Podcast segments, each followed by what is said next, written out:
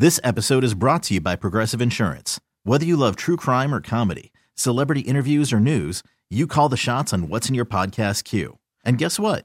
Now you can call them on your auto insurance too with the Name Your Price tool from Progressive. It works just the way it sounds. You tell Progressive how much you want to pay for car insurance, and they'll show you coverage options that fit your budget.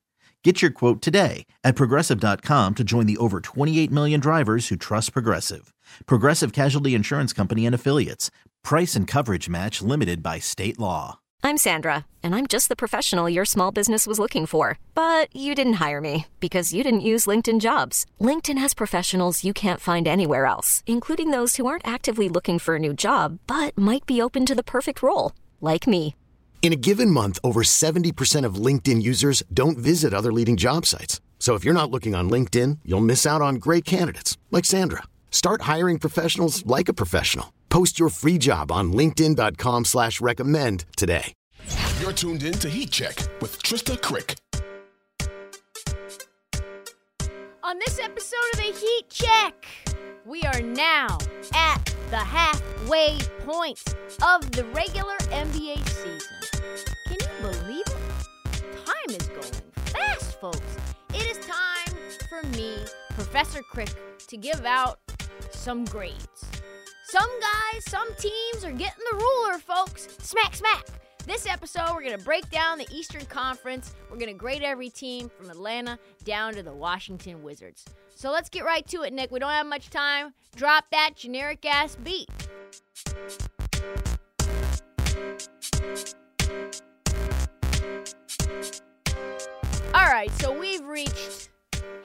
Throughout the season. Actually, last Thursday I could have done it, but I didn't feel like it. It was too much work. It's a lot. Like you got to go into all these ratings and stats. I don't mean to make it sound like my job's like super complicated. It's not. I do this for the love of the game. So I wanted to do I wanted to do it right. And now it's just like college. It's like the midterm exams. And we're giving out mid-semester grades. Some teams, I think, will be very happy with their scores. Kids that came into the classroom, they had a backpack with no books in it, and you said to yourself, oh boy, this is going to be a doozy. And all of a sudden, they became one of the best students in the whole damn classroom. And then others will probably be very sad. But them's the breaks. I am just the instructor, and I call it like I see it. So let's start out east. Let's break it down. Next episode, we'll break down the west because, like I said, these stats are hard to come by. So let's start in the Atlantic Division. The Atlantic Division is a wagon, by the way.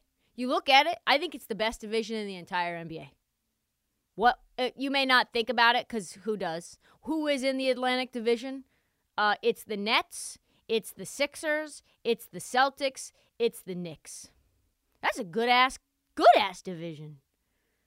And listen, like most of these teams have had various degrees of dysfunction throughout this offseason and into the season itself. So, I mean, these teams were seen as toxic, full rebuild situations like the Brooklyn Nets.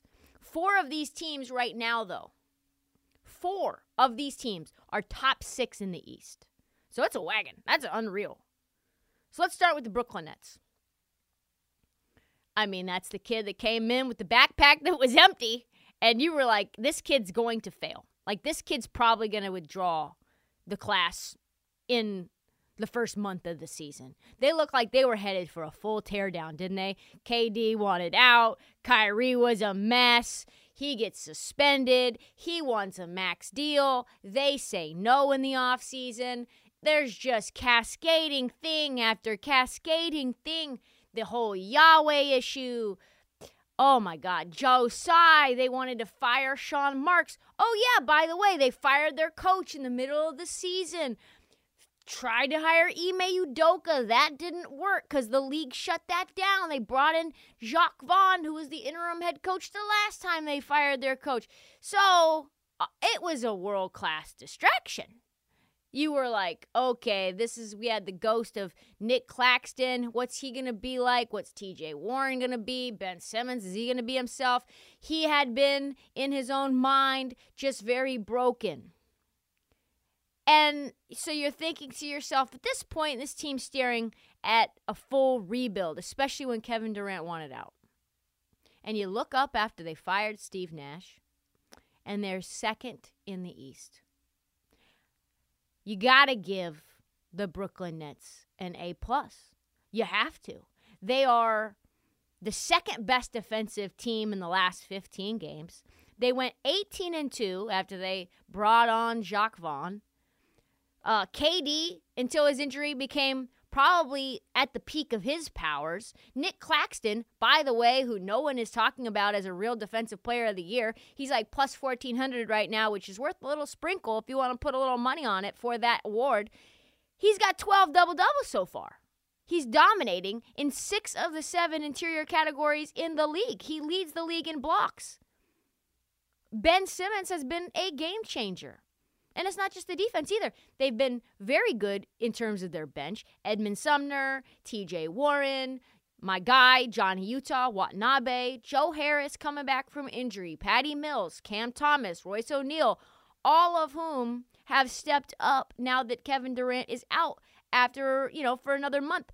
Oh, yeah, by the way, Kyrie Irving is taking accountability for not playing well in fourth quarters, tweeting out, I, me, Kyrie Irving have to be better. When have we seen that? Hey, I got to be a better leader. Did someone take over this man's account? You can't get a higher grade than the Brooklyn Nets, boy. I swear I thought that was a shit show, and they have vastly overperformed expectations. This team could win it all. What? Boston Celtics, less excited about them. Why? They went to the finals. They went to the finals. Yes, they had their share of dysfunction as well. They fired Ime Udoka. Let's be real, it's a firing. He's never coming back to this team. They bring on a guy with his own set of scandals, a bunch of skeletons in his closet, a religious zealot that he is, who I'm not completely sold on. And the team was in need of a prayer, and they found one. Uh, they went obviously they had a bunch of key pieces that they still had two of the best wings in the league with Jayson Tatum and Jaylen Brown. Uh, Rob Williams though missed 20, 29 games start of the season.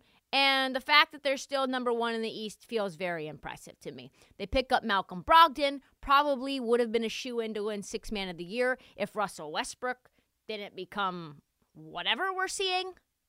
Uh, if he gets traded, Malcolm Brogdon will win six man of the year. But the only thing that I can't give them an A plus or an A solid A, they're an A minus for me. They lost to the Magic twice. They got stomped by the Dubs. They got stomped by the Clippers. They lost to the Thunder, the OKC Thunder, who is largely considered to be one of the biggest egregious tankers in the league. They lost to them by almost 50 points. 50 of them. Half of a 100. So I don't really know what else to say other than the motivation of this team can sometimes be called into question. And that, my friends, is a coaching problem and something that even Joe Mazzulla is making fun of that he doesn't take timeouts when maybe he should and that the momentum shifts, et cetera, et cetera. Boston Celtics are going to be fine, but I can't give them an A plus or an A minus because largely the pieces are the same. Let's move on to the New York Knicks. New York Knicks got to give them B minus. Minus, which is pretty damn good, right? Pretty damn good for the New York Knicks. Half, halfway point specifically. Jalen Brunson has been a monster. He has worked out. He is averaging 32 points in the month of January. What? 50% from three point range, almost six rebounds, almost six assists per game.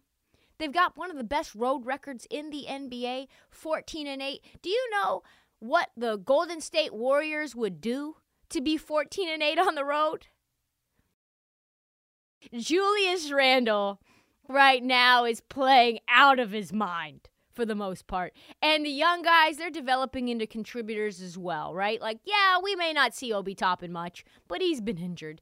RJ Barrett, on the other end, hasn't been great despite his stats saying that he has been okay. He just hasn't really been there. He's gotten injured. I would imagine the one downside that the Knicks see is wow, Donovan Mitchell really is him. We probably should have traded Quentin. Like, I can't believe that Quentin Grimes held this fucking trade up. Quentin Grimes. Do we see what Donovan Mitchell is doing? He has 71 points. If you would have said to Leon Rose, this man's going to score 71 in the garden, are you willing to trade Quentin Grimes and RJ Barrett? I think that they regret that decision. Fucking around, extending RJ Barrett, trying to play little games with our man Danny Ainge. You can't play games with Ainge.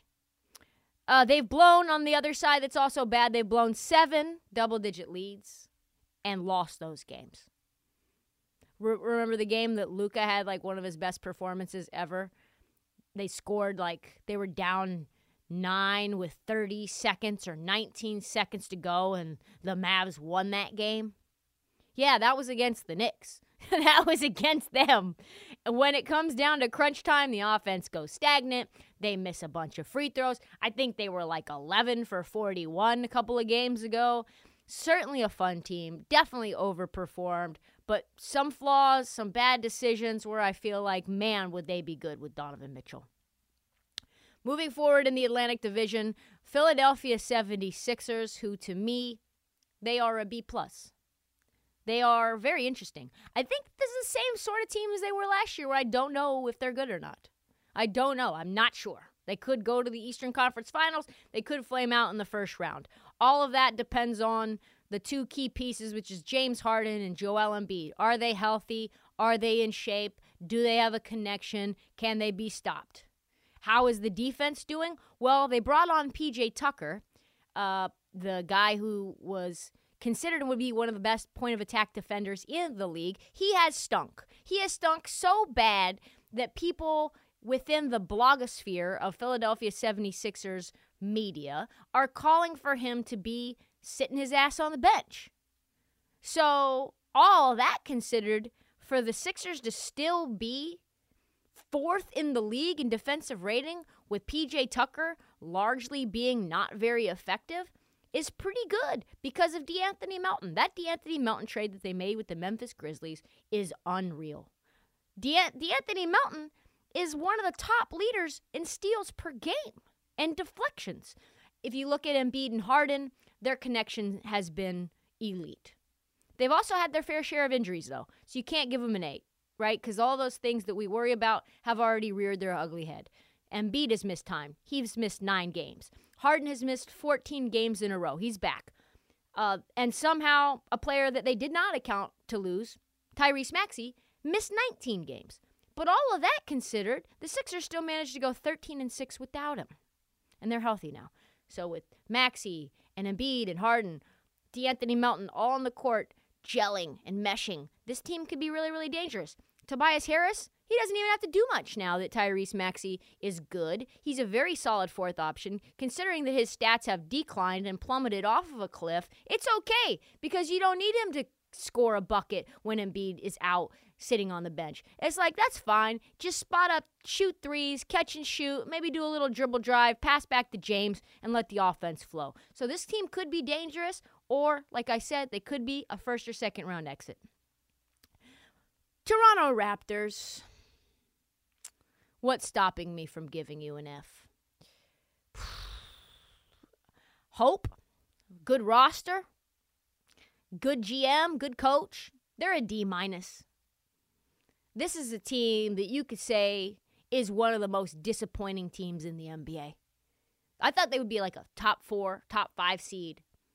When you have current players like CJ McCollum commenting about the Toronto Raptors generally speaking in like nobody speaks about them, right? But when you have them talking about the Toronto Raptors on an ESPN hit with Izzy Gutierrez and speaking of them in negative terms, not in the fact that they're the, the gold standard, which is what they have been for recruiting and scouting and developing talent and making talent gel and mesh, finding guys that came from the G League. All that is what Toronto is known for. Right now, they are known for their dysfunction. And now that means it is bubbled up to be mainstream news. Quickly, as an aside, does anyone find it weird that CJ McCollum, who's not just a player, he is the president of the NBA Players Union, is commenting on this on ESPN?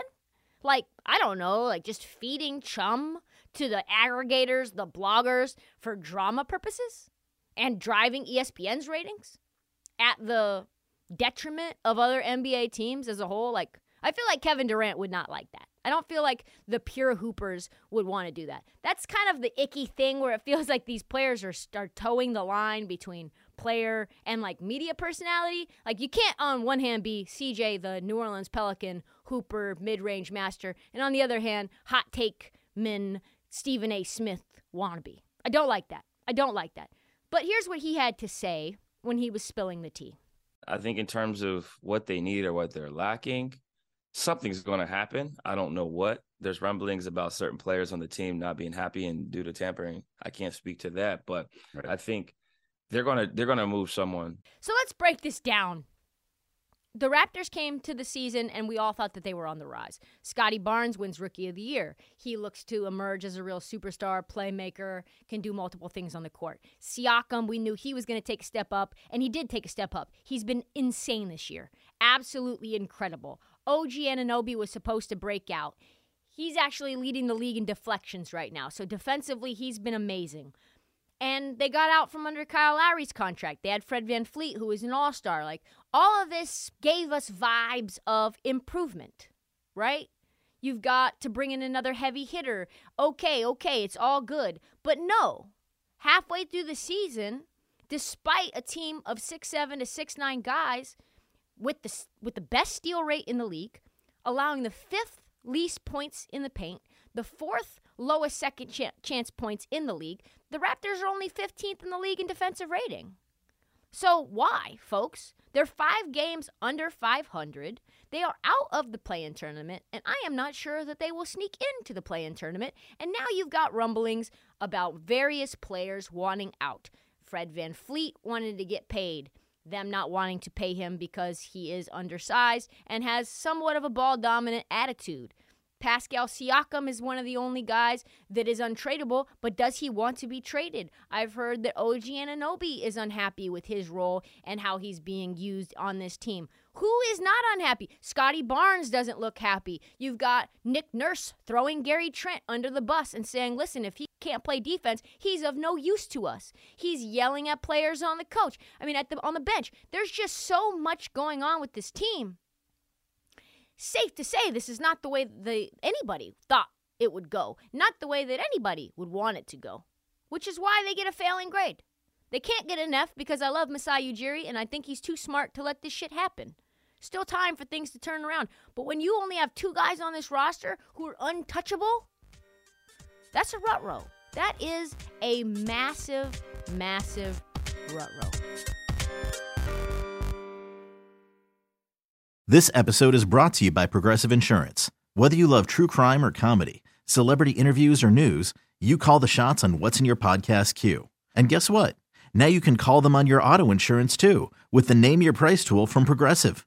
It works just the way it sounds.